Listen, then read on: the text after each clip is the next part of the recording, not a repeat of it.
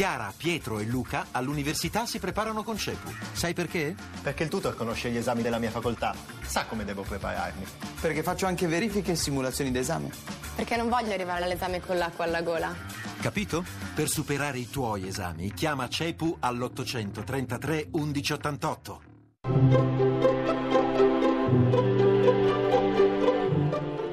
Il pensiero del giorno. In studio Davide Rondoni, poeta.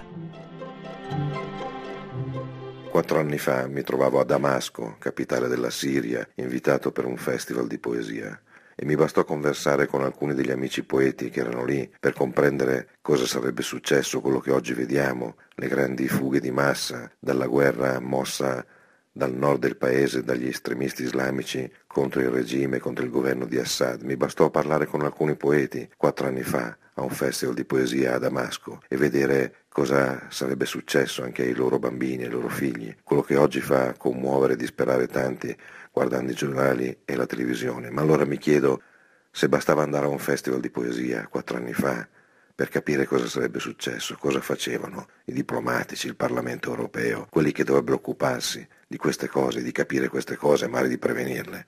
Forse dovrebbero frequentare più festival di poesie e meno le loro stanze chiuse del potere. Allora scrissi questa poesia che è drammaticamente profetica. Damasco. Il cielo si è stretto nei vicoli tra i gatti, uomini seduti da secoli si spaccano le chiese ferite, il bambino non lavato, scalzo, accucciato a Babsarchi, forse si chiede perché con due monete gli do un piccolo rosario, con un gesuino appeso, preso alla casa di Anania, lo afferra, il gesto più sconcio, impotente e glorioso che ci sia. A nord lo Stato islamico sta iniziando la guerra. La trasmissione si può riascoltare e scaricare in podcast dal sito pensierodelgiorno.rai.it.